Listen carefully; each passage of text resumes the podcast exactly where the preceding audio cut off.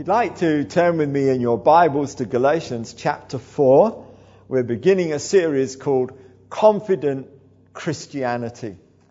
And I am just so convinced that we need more people these days that are confident in their faith, that can speak out boldly about what they know, and have really got that sense of security in the Lord Jesus Christ. And really, when we're talking about confident Christianity, we obviously are talking about confidence in the Lord Jesus himself. Confident in knowing who he is, confident in knowing what he's done for us, what he's doing for us now, and what he will do for us. And all of that brings a great sense of confidence. But what I do want to do is I want to, to structure this series so we look at confidence in the context of Christ's coming, because I think that's important. Confidence in the claims that he made, confidence in the compassion that he showed in his miracles, confidence as well in the whole matter of correctives in his teaching. And then confidence in the crucifixion, which is absolutely central, the whole redemptive event of the cross and resurrection. And then confidence in that consummation, that fact that it's all going to come together gloriously and we're going to see the will of God fulfilled perfectly in the end. So that's the basis of our confidence, and we're going to start by looking at confidence in the context. And I like this Galatians 4 verse. Uh, Galatians 4 verse 4 says this, But when the fullness of the time had come, God sent forth his Son, born of a woman, born under the law, to redeem those who were under the law, that we might receive the adoption as sons. That's an amazing statement packed into this Galatian letter. It is just such a full statement. When the fullness of the time had come. That means that God knew exactly the right moment to send Jesus. And the fullness of time indicates to us that there was a preparatory work that had been done. It says, And when the fullness of time had come, God sent forth his Son, born of a woman, born under the law. So you can see, even in that, there's purpose to redeem those who are under the law that we might receive the adoption as sons. So from one son, the son, we go to many sons and daughters in the kingdom of God.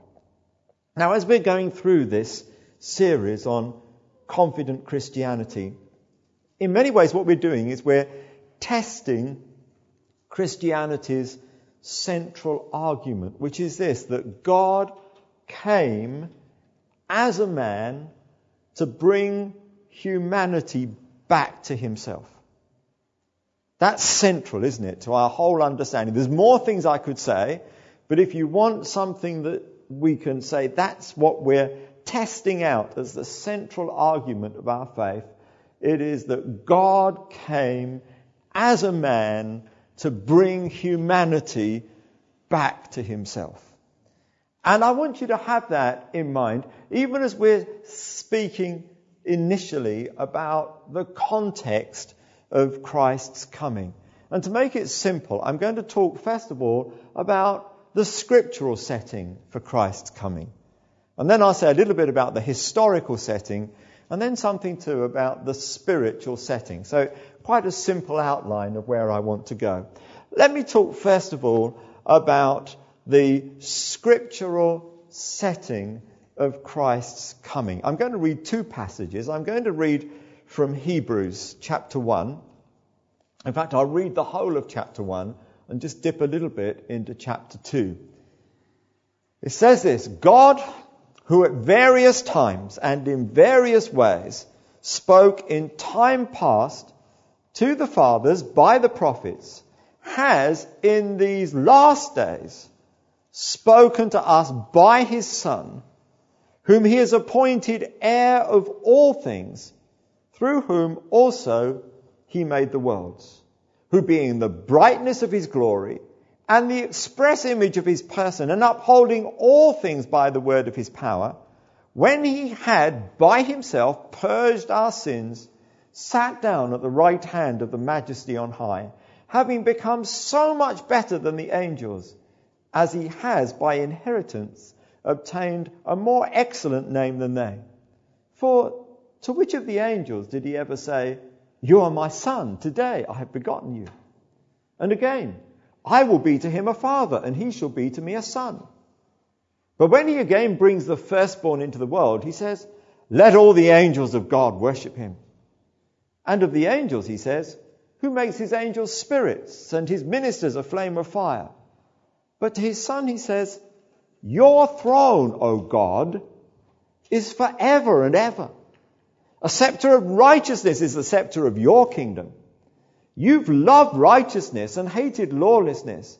Therefore, God, your God, has anointed you with the oil of gladness more than your companions. And you, Lord, in the beginning laid the foundation of the earth. And the heavens are the work of your hands. They will perish, but you remain. And they will all grow old like a garment, like a cloak. You will fold them up and they will be changed, but you are the same, and your years will not fail. But to which of the angels has he ever said, Sit at my right hand till I make your enemies your footstool? Are they not all ministering spirits sent forth to minister for those who will inherit salvation? Therefore, we must give the more earnest heed to the things we've heard, lest we drift away. For if the word spoken through angels proved steadfast, and every transgression and disobedience received a just reward, how shall we escape if we neglect so great a salvation, which at the first began to be spoken by the Lord and was confirmed to us by those who heard him, God also bearing witness both with signs and wonders, with various miracles and gifts of the Holy Spirit, according to his own will. And I'd love to go on because, in many ways, in reading that passage, it sets the scene for everything I want to say. It talks about the miracles, the signs, and the wonders. It touches on the teaching of the Lord Jesus and goes on and talks about those who heard him communicating as well. It talks about all that went before. It talks about the, the, the, prophets that spoke to the fathers. It says amazing things about who Jesus is. God the Father saying to Jesus the Son, Your throne, O God, is forever and ever. I tell you this much if there are people around who doubt the deity of Jesus Christ, let me tell you, God the Father doesn't. God the Father is absolutely confident that his Son is who he claims to be God made flesh. It's good just to see these things when we're talking about confident Christianity. But I want to just backtrack a little bit on some of these things and spell it out a little more clearly. But before I do, let me add some verses from 1 Peter. These two passages together have a lot of things in common and it will help us to see the two side by side. 1 Peter chapter 1, I'm going to read from verse 3. Blessed be the God and Father of our Lord Jesus Christ, who according to his abundant mercy has begotten us again to a living hope through the resurrection of Jesus Christ from the dead, to an inheritance incorruptible and undefiled, and that does not fade away, reserved in heaven for you, who are kept by the power of God through faith for salvation, ready to be revealed in the last time.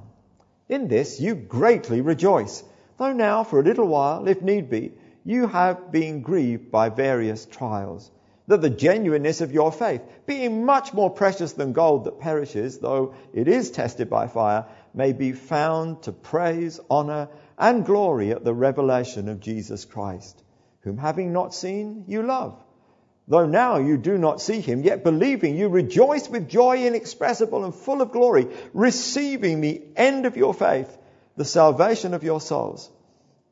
Of this salvation, the prophets have inquired and searched carefully, who prophesied of the grace that would come to you, searching what or what manner of time the Spirit of Christ who was in them was indicating when he testified beforehand the sufferings of Christ and the glories that would follow. To them it was revealed that not to themselves, but to us they were ministering the things which now have been reported to you through those who preach the gospel to you by the Holy Spirit sent from heaven, things which angels desire to look into.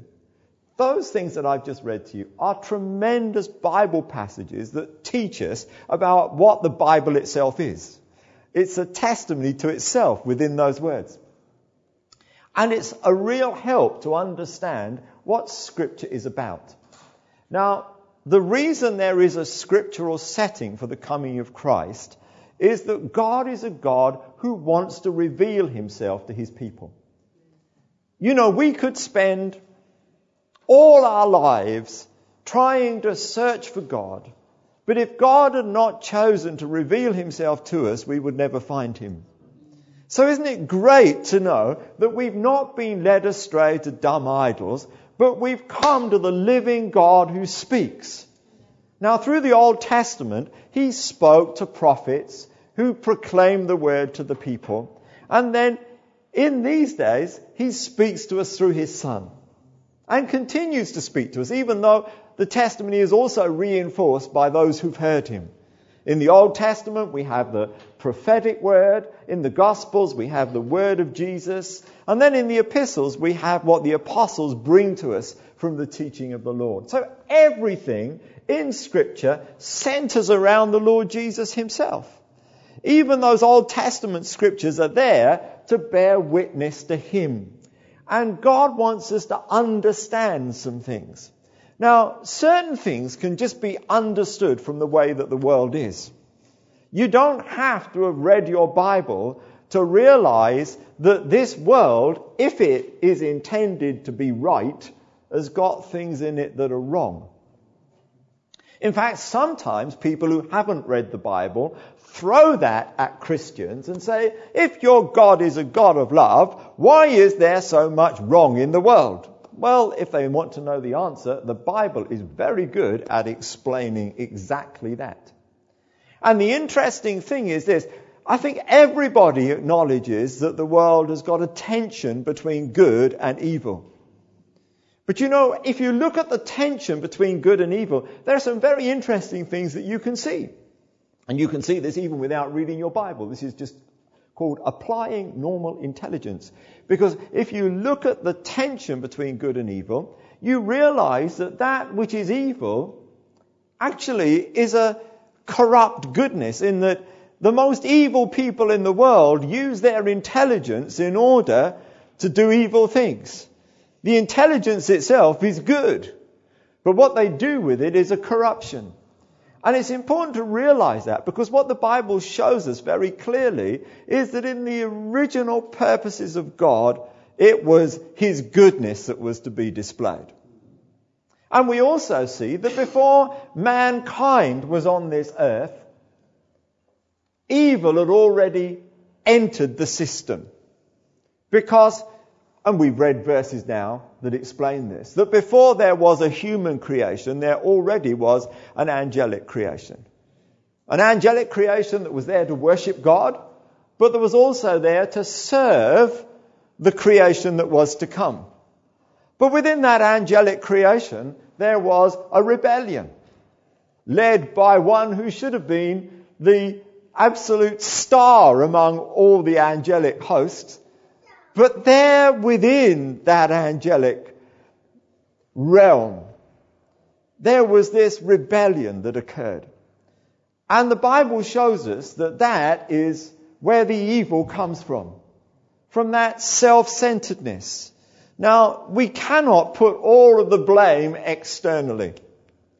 Because the Bible also shows us that when man was put on the earth, man was given the opportunity to choose.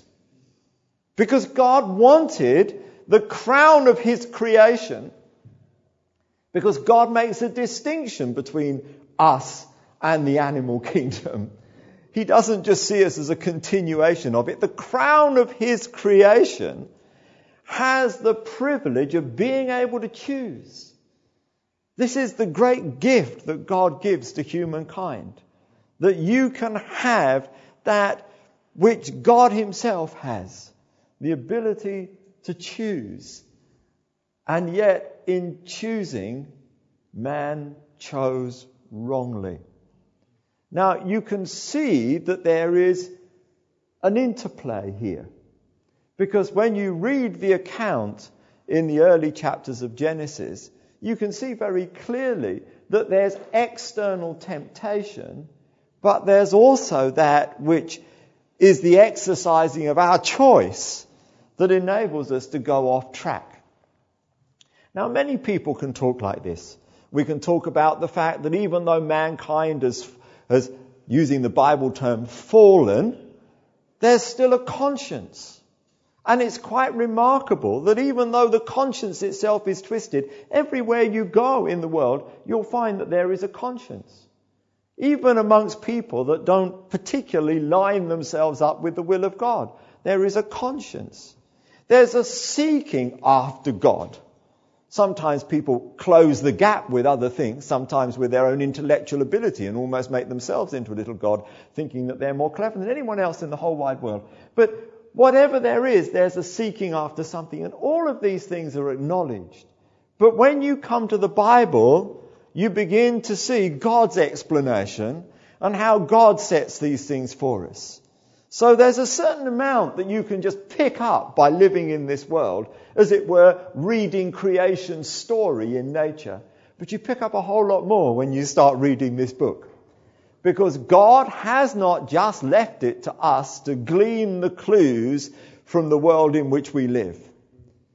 There is a certain amount that you can pick up from creation, and the Bible tells us that we should do that that people should be picking up the clues from creation, realizing that there's a beauty in this world, there's a design, there's a purpose, and yet also seeing that there's a, a corrupting of that goodness. And it's interesting because the corrupting of the goodness comes from a corrupted goodness.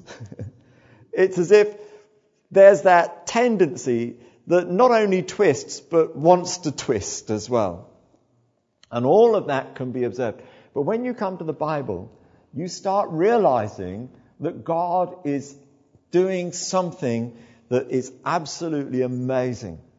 Because right from the beginning of the Bible, you discover that God has got a plan. And God's plan is absolutely amazing. I'm going to be honest with you and say the reason I became a Christian in my teens is because I was overwhelmed at the incredible plan of salvation that God has. I know different people come to the Lord for different reasons, but for me, as I looked at it, I just thought, this is stupendous. This is incredible. That God Himself should be prepared to take on human nature so that at one point in time He can deal with all that is wrong in order to give us the opportunity to put everything right. It is such an amazing plan that, you know, sometimes I just, I'm lost for words, which is a real problem for a preacher because you're meant to be explaining the plan. And sometimes I'm thinking, you know, this is just so amazing. I just don't even know how to put it into words. It is incredible what God has done. But God knows how to put it into words, and that's why we've got the Bible. And in a sense, what we have is an amazing story here of what God not only says, but what he's done in order to set Jesus right in the center of history. Let me give you some kind of indication as to how it works.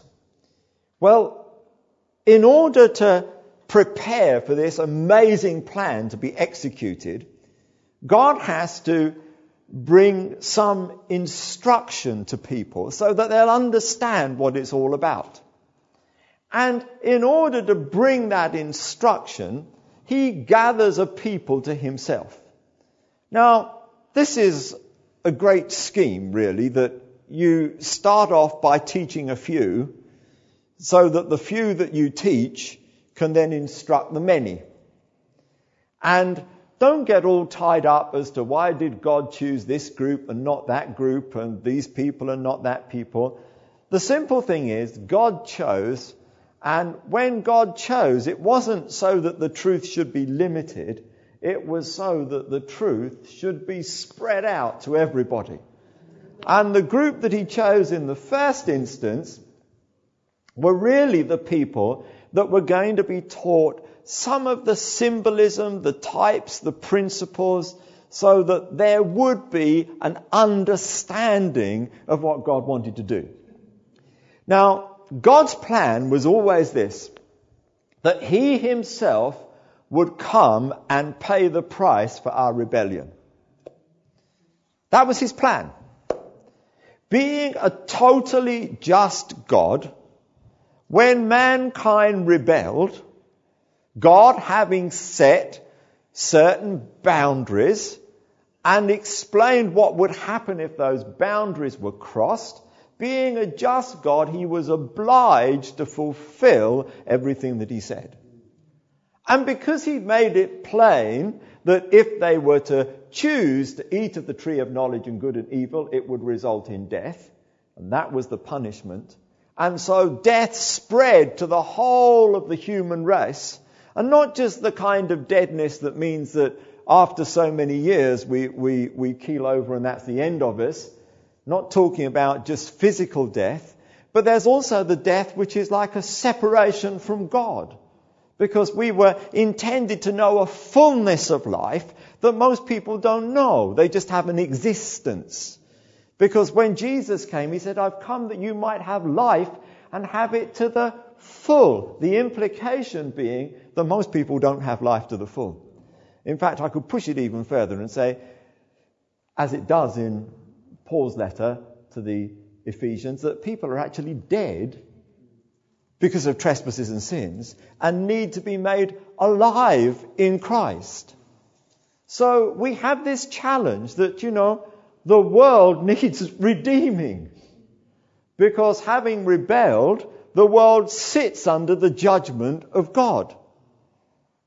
Experiencing death. And, and not just humanity, but when mankind decided to go his, her own way, the whole of creation suffered. And I don't know how to explain this, but the fact that humanity ends up warped, it's as if the whole world ends up warped as well. I don't believe that in the original purposes of God, when the sun shines, it should do anything other than bring joy and gladness and cause the harvest to come. I don't think it was in the original plan of God that there should be melanoma and skin cancer.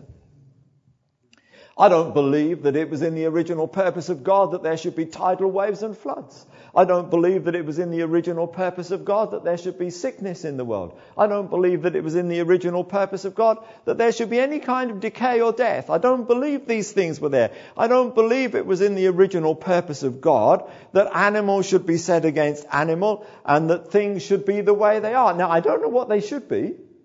I don't know exactly how it would all work. You know, I understand the food chain looks perfectly all right and it all seems to be like that, but somehow I'm left with a conclusion that it's not quite what God really originally intended and that we need to see a release of even the creation from all the things that go wrong.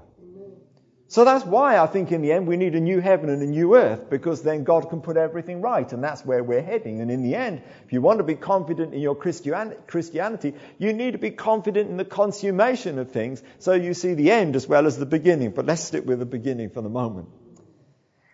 And what we see here is that right at the beginning, God is deciding we're declaring, because he's already decided, declaring that he's going to put right what has gone wrong.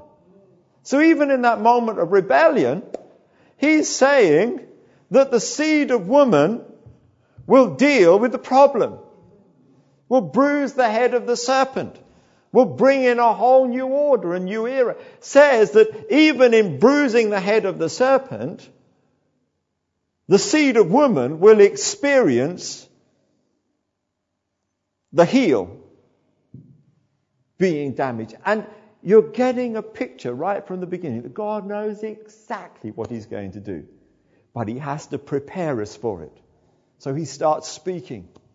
Speaks in the garden. He speaks when they're removed from the garden. He speaks through prophets. He begins to draw a people to himself.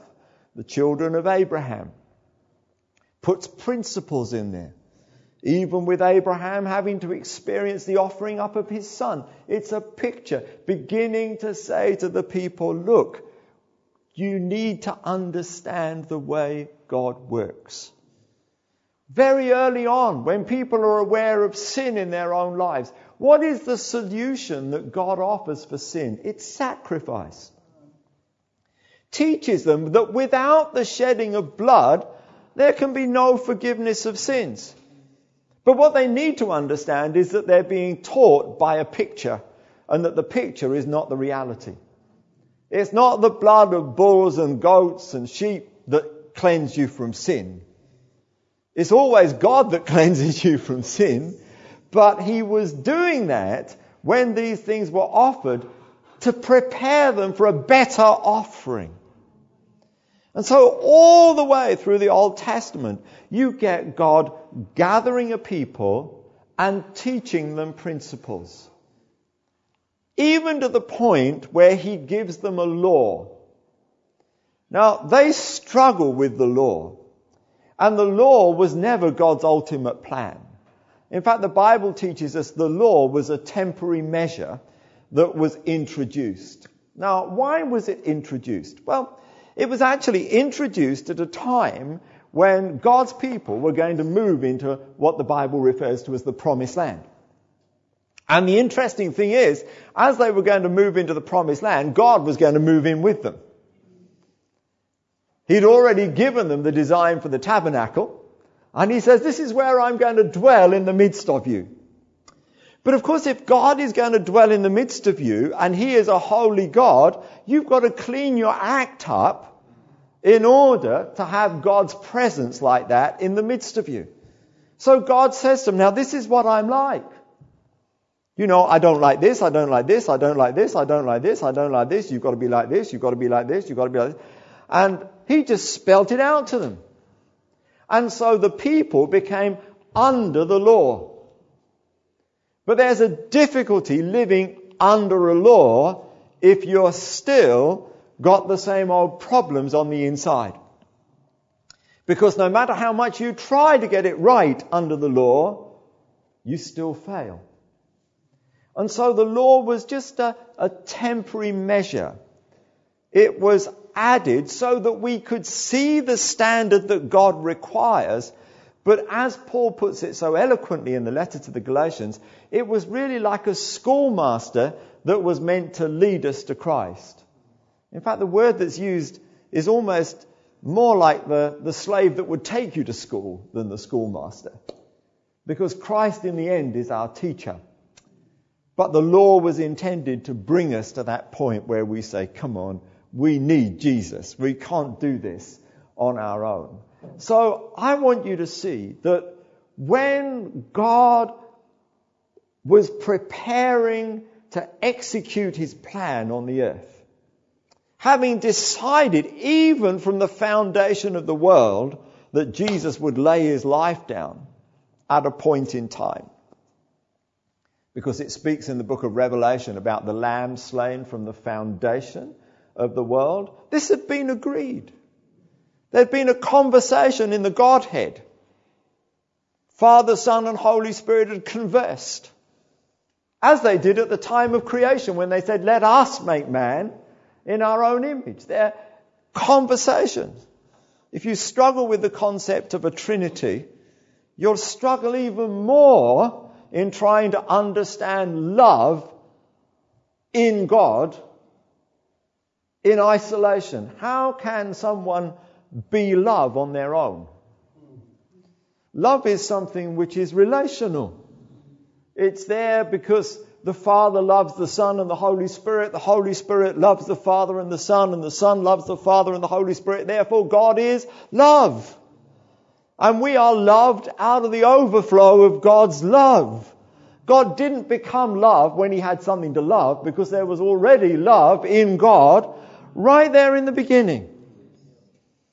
And within the Godhead, there was a conversation where God the Son says to God the Father, and please don't think of these as three totally separate entities, because there's a closeness that is beyond human closeness.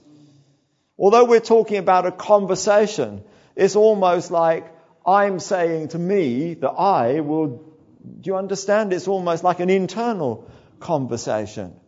Because God did not victimize his son and say, you go and do it. Hmm?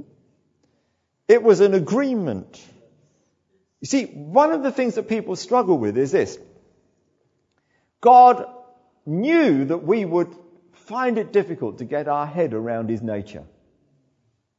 So long before he made it plain that there is God the Father, God the Son, and God the Holy Spirit, he spent generations hammering it into people, the Lord your God is one Lord. And he said, one, one, one, one, one, one, one, one, one, one, one, one, one. Every now and then you get a little glimpse, like the angels around the throne going, holy, holy, holy.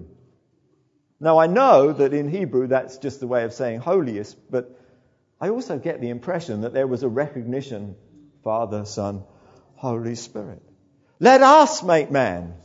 You get these clues. There's a plural that's used. But even so, God is so determined to get it across to us. The Lord your God is one, one, one, one, one. And then hold on. Three. No, one. Well, we've got to accept God's revelation of himself as it is. You know, sometimes we try and straighten it all out and say, I think I've got it. I can explain it better than God explained it. Um, this is how it works, okay? I don't know how it works. But I do know this much that Jesus was willing to give himself for us. That God was not victimizing anyone. But God himself was saying, I will pay the price. I will pay the price. Now that's incredible. It's a bit as if the judge is sitting there in court and the condemned person stands in front. And the judge says, You are guilty. And I pass sentence on you, and it's the death sentence.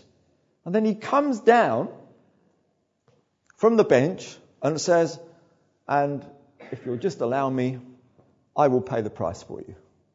You can go free. I'll die. You can go for free. That's exactly what it's like.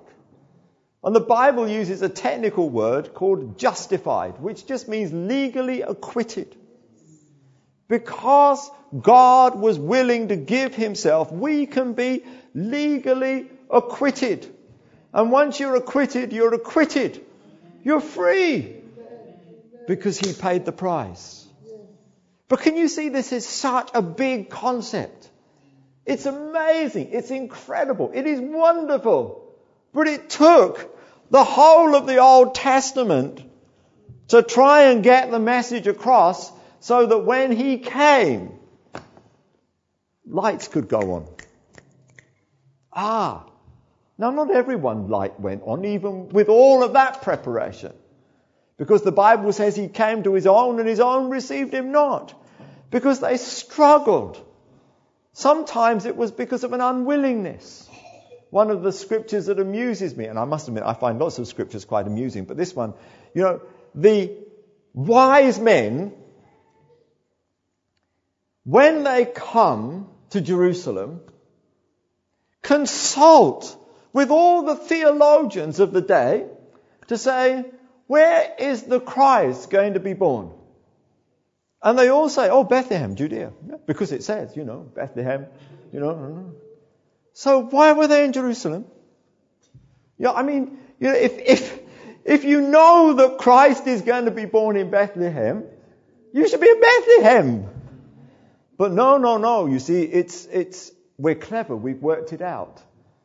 But it's not the cleverness of working it out. It's the cleverness of putting yourself in the position to receive that makes the difference, doesn't it? And when Jesus came to his own, it wasn't that God hadn't made it clear enough. It's just that when Jesus comes, it demands something of us that some of us are not prepared to give. You see, because God had to make salvation totally accessible. It's not dependent on your IQ.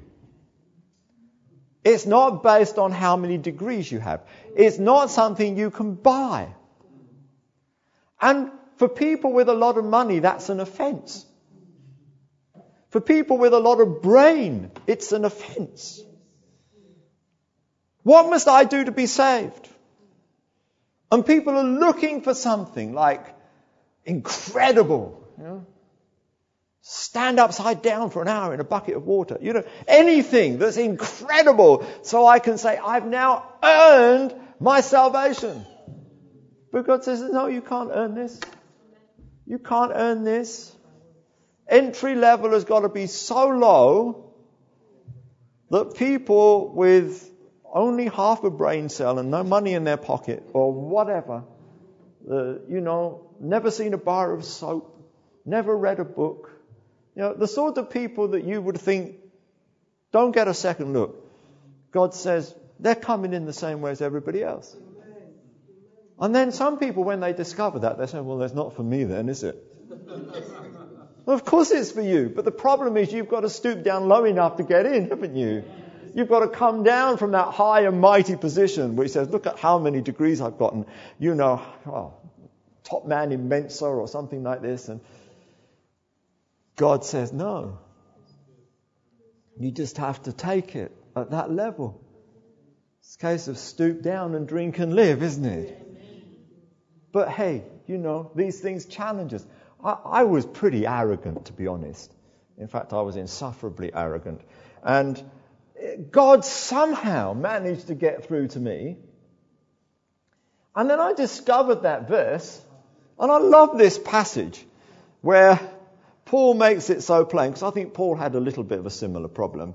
But uh, when he's talking about not many mighty, not many noble are called, which is an amazing situation, and how God has chosen the things that are not to bring to nothing the things that are. He says this, and he uses this Old Testament quotation. This is 1 Corinthians chapter 1, verse 18. For the message of the cross is foolishness to those who are perishing, but to us who are being saved, it is the power of God. For it is written, I will destroy the wisdom of the wise and bring to nothing the understanding of the prudent. Well, it's nice to have the announcement.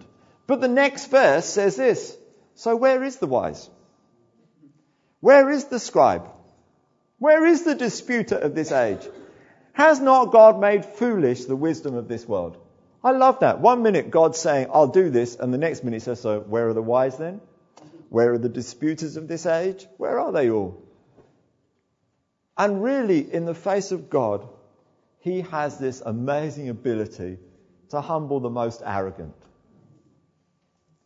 Some of us think that we can outthink God, but it's only because He cho- chooses to hide things from the wise and prudent and reveal them to babes. So much so that when Jesus prayed and his disciples were eavesdropping on his prayer, they heard him say, Father, I just thank you that you hide these things from the wise and prudent and reveal them to babes. How do you think it made the disciples feel?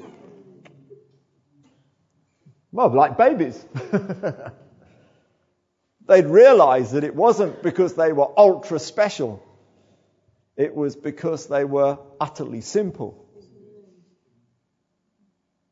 Revealed to babes. That's how we have to come in. The Bible can do this for us. If we read it, take the trouble to see what God is saying. God went to all of these lengths to prepare a people who could teach and show and say, this is what it's about. When he came as the lamb who was going to lay down his life, there had been a whole history of lambs that had laid down their lives so that we might understand. When he, the son, came and gave himself, you could look back to Isaac and Abraham. There were so many things that you could look at. You could look at the law and you can see, I now know what God wants. And I can see that I can't make it in my own strength. But there is a way. There is a way. And that way is there in Jesus. In the fullness of time, God sent his son. In the fullness of time. Part of that fullness of time is the setting of Scripture. God had to set the scene.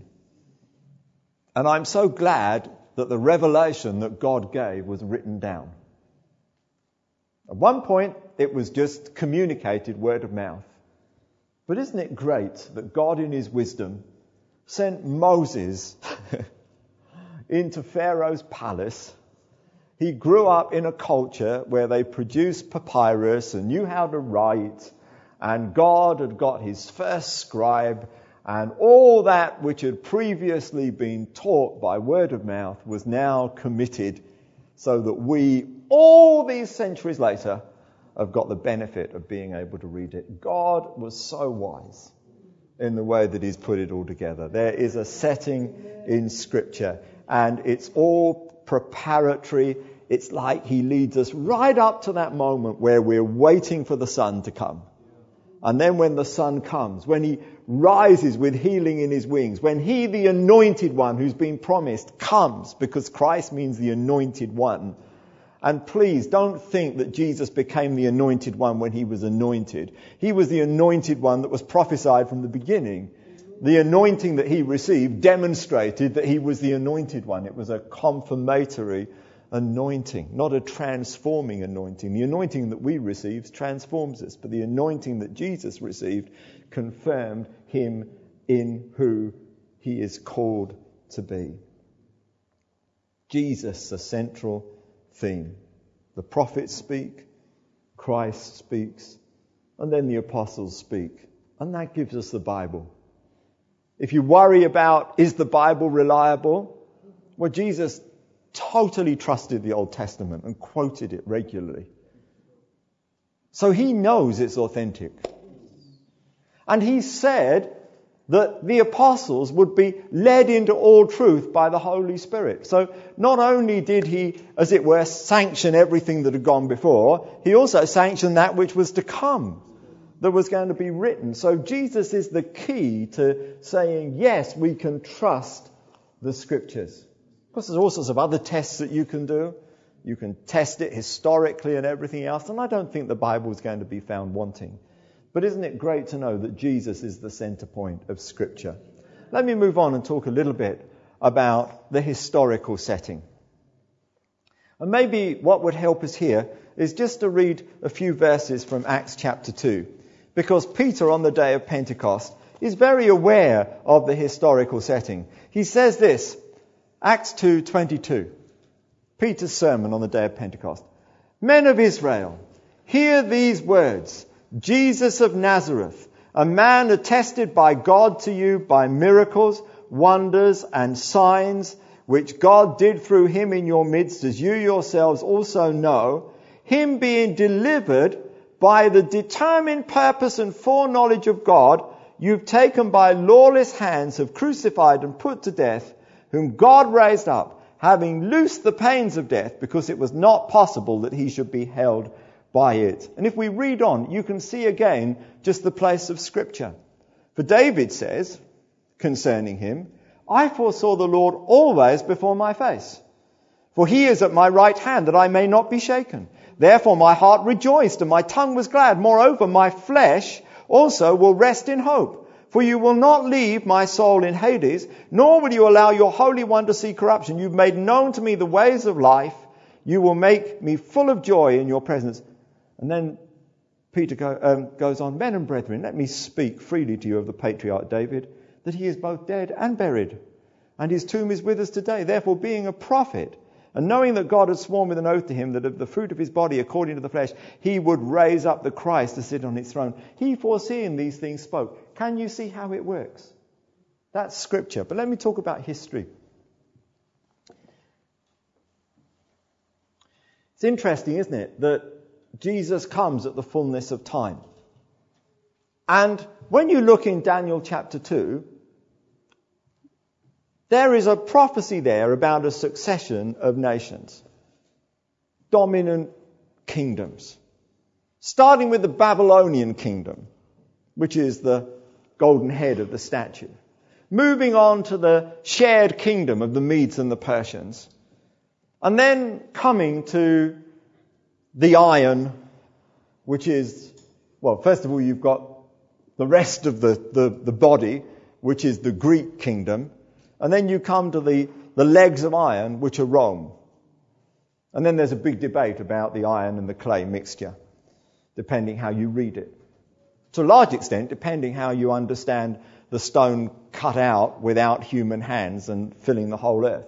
If you see that as the church, then you understand the clay and the iron as being the divided Roman kingdom, which happened, and you had a, an east and west Roman Empire. Some people think it's going to be a re-established Roman Empire that will see a millennial kingdom coming in. But that's not the issue for us at the moment. When the Old Testament ended, we'd had the Babylonian kingdom, we'd had the Medes and the Persians, but the Greeks hadn't yet come. And the Romans hadn't come. But it's interesting that in that period between the Old Testament and the New Testament, God was doing certain things in the earth historically that were relevant. When the Greeks came, they spread their language everywhere. For the first time since the Tower of Babel, it was possible to communicate almost in a lingua franca, where people would know a language and be able to effectively understand one another. That's what the Greeks did. And then the Romans come and the Romans have their, their legal system. And they start putting in that in place. And despite all of the complications of Roman law, there was the Pax Romana and there was a certain amount of peace and stability under the Roman rule. These things were necessary. God was putting the legal framework with its crucifixion system and the language framework. He was putting this all together so that when the Christ came, the historical setting was right. You see, there needed to be a, a, level of globalization, in a sense, that made it possible for the gospel to spread. And it was incredible how quickly the gospel spread. Isn't it amazing what God was doing? In the fullness of time, He sent His Son, born of a woman, that's spelt out in Galatians 4. Under the law, because he had to come into that system, that temporary holding system, in order to redeem people from it and to give us the opportunity to become the sons and daughters of God. We need to reflect on just how much God is a God of history. History is under his control. History is part of the context that God provides for the things that he's doing on the earth. He's the one who in the end will open the seals of history don't think that history is outside of his hands. He's got it in his control. But I want to touch on one more thing as we're looking at this context of Christ's coming. I want to look at the spiritual context of Christ's coming. And I want to read some verses from Luke chapter 2. Wonderful passage here. Two amazing people. Luke chapter 2, and I'm going to read from verse 22. Now, when the days of her purification, this is Mary's purification, according to the law of Moses, were completed, all confirmation that Christ came under the law, they brought him, that's Jesus, to Jerusalem to present him to the Lord. Isn't that great? This is the Lord being presented to the Lord. Fascinating. As it is written in the law of the Lord, every male who opens the womb shall be called holy to the Lord.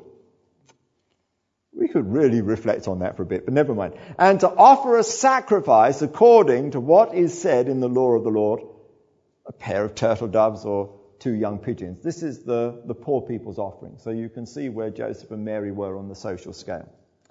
And behold, there was a man in Jerusalem whose name was Simeon.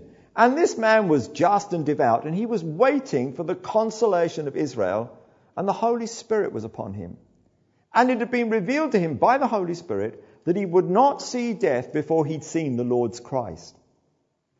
So he came by the Spirit into the temple, and when the parents brought in the child Jesus to do for him according to the custom of the law, he, Simeon, took him up in his arms and blessed God and said, Lord, now you're letting your servant depart in peace according to your word, for my eyes have seen your salvation, which you prepared before the face of all peoples, a light to bring revelation to the Gentiles, and the glory of your people Israel.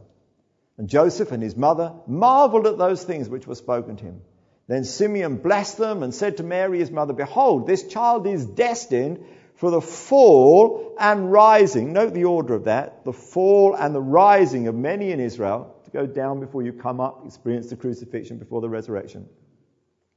And for a sign which is spoken against. And then he says this to Mary Yes, and a sword will pierce through your own soul also. I think that was what she experienced as she stood before the cross when Jesus died.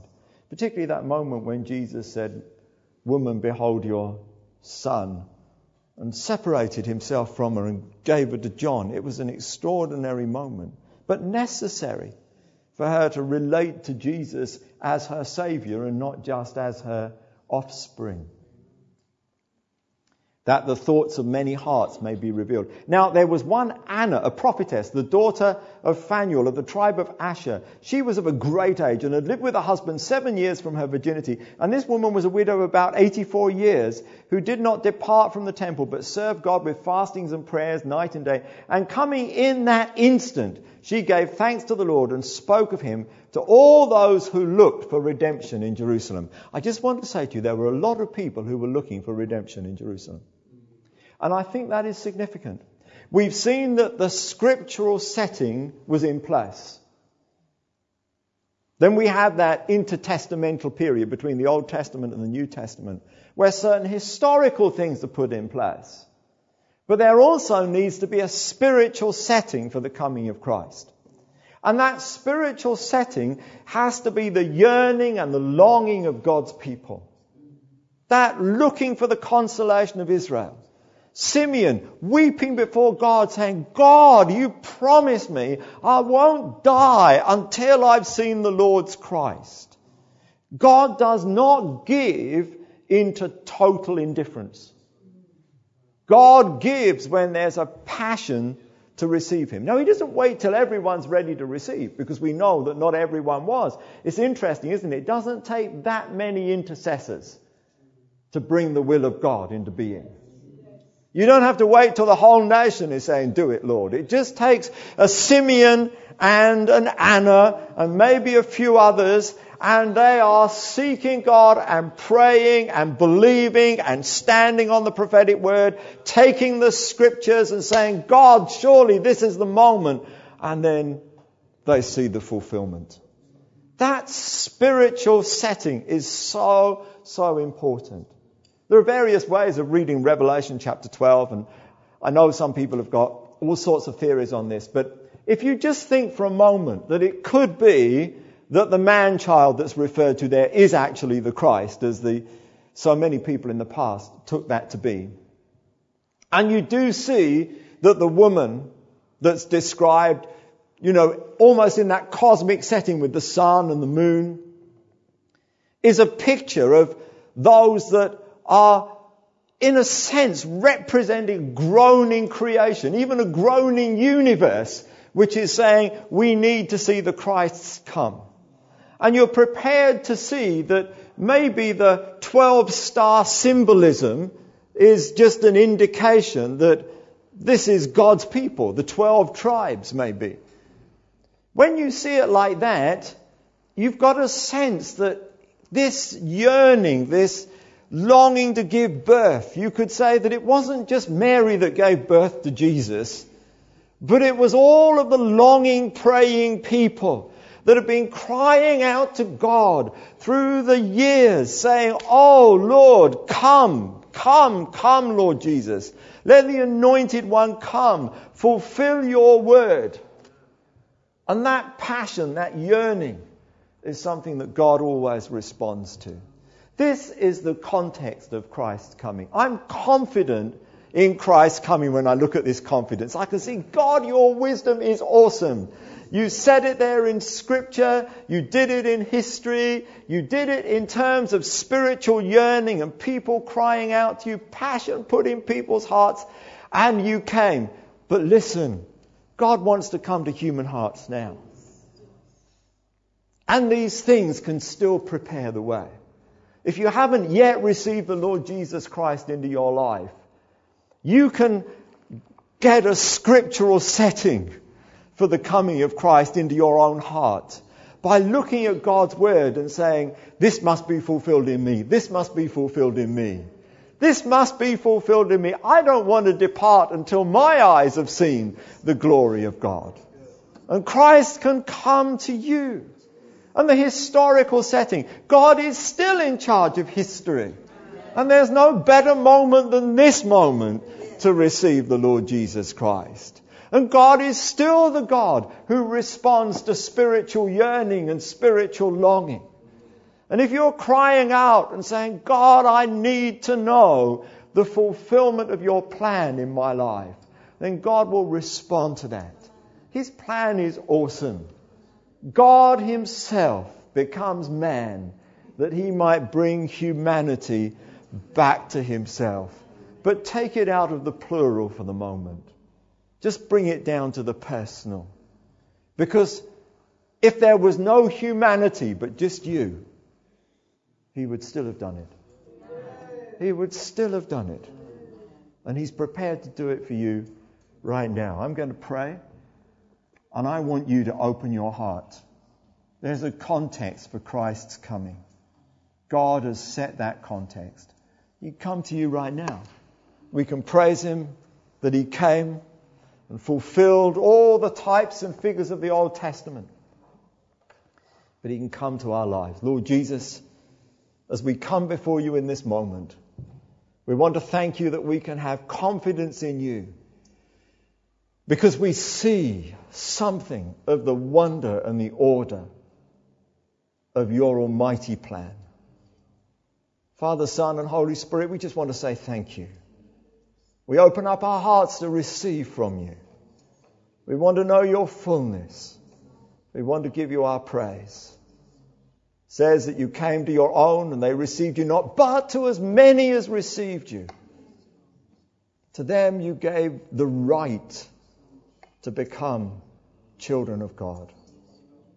Lord, we just want to move into that realm where we can say we have the right to be your children, to be your sons and daughters, redeemed through the blood that you've shed. Lord, give us a confidence in our Christianity, we pray, because we have a confidence in you, Lord Jesus. In your name we ask it. Amen. Amen. Amen.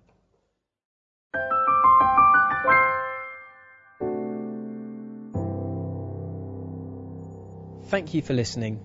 If you'd like to know more about Hugh Osgood's ministry, visit www.hughosgood.com. There you'll find ministry updates, new and free Bible teaching resources and videos, as well as information on upcoming events and broadcasts on TV and radio. We trust you have been encouraged by this message.